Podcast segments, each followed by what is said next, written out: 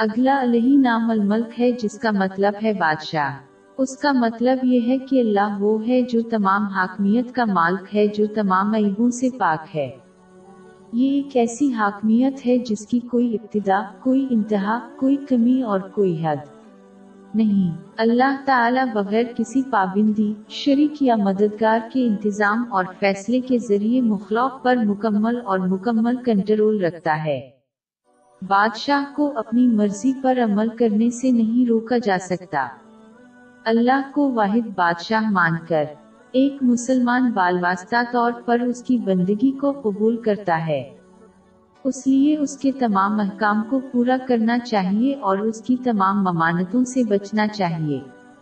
سچا خادم کبھی بادشاہ کے فیصلوں پر سوال نہیں اٹھاتا اور اس کے بجائے اپنے انتخاب پر پورے بھروسے کے ساتھ سر تسلیم خم کر دیتا ہے۔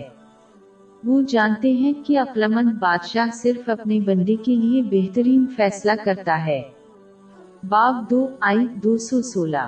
مگر عجب نہیں کہ ایک چیز تم کو بری لگے اور وہ تمہارے حق میں بھلی ہو، اور عجب نہیں کہ ایک چیز تم کو بھلی لگے اور وہ تمہارے لیے مضر ہو، اور ان باتوں کو خدا ہی بہتر جانتا ہے اور تم نہیں جانتے۔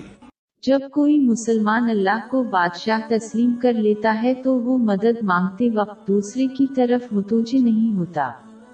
اور اس کے بجائے صرف اس کی مخلصانہ اطاعت کے ذریعے اس کی حمایت حاصل کریں۔ وہ ہمیشہ یاد رکھیں گے کہ اگر وہ بادشاہ کی اطاعت کریں گے تو وہ انہیں مخلوق سے محفوظ رکھے گا۔ لیکن اگر وہ اللہ پر مخلوق کی اطاعت کرتے ہیں تو مخلوق ان کو بادشاہ واحد کے عذاب سے محفوظ نہیں رکھ سکے گی۔ سن ابو داود نمبر دو، چھ، دو، پانچ میں موجود حضور نبی اکرم صلی اللہ علیہ وآلہ وسلم کی ایک حدیث میں اس کا اشارہ ملتا ہے۔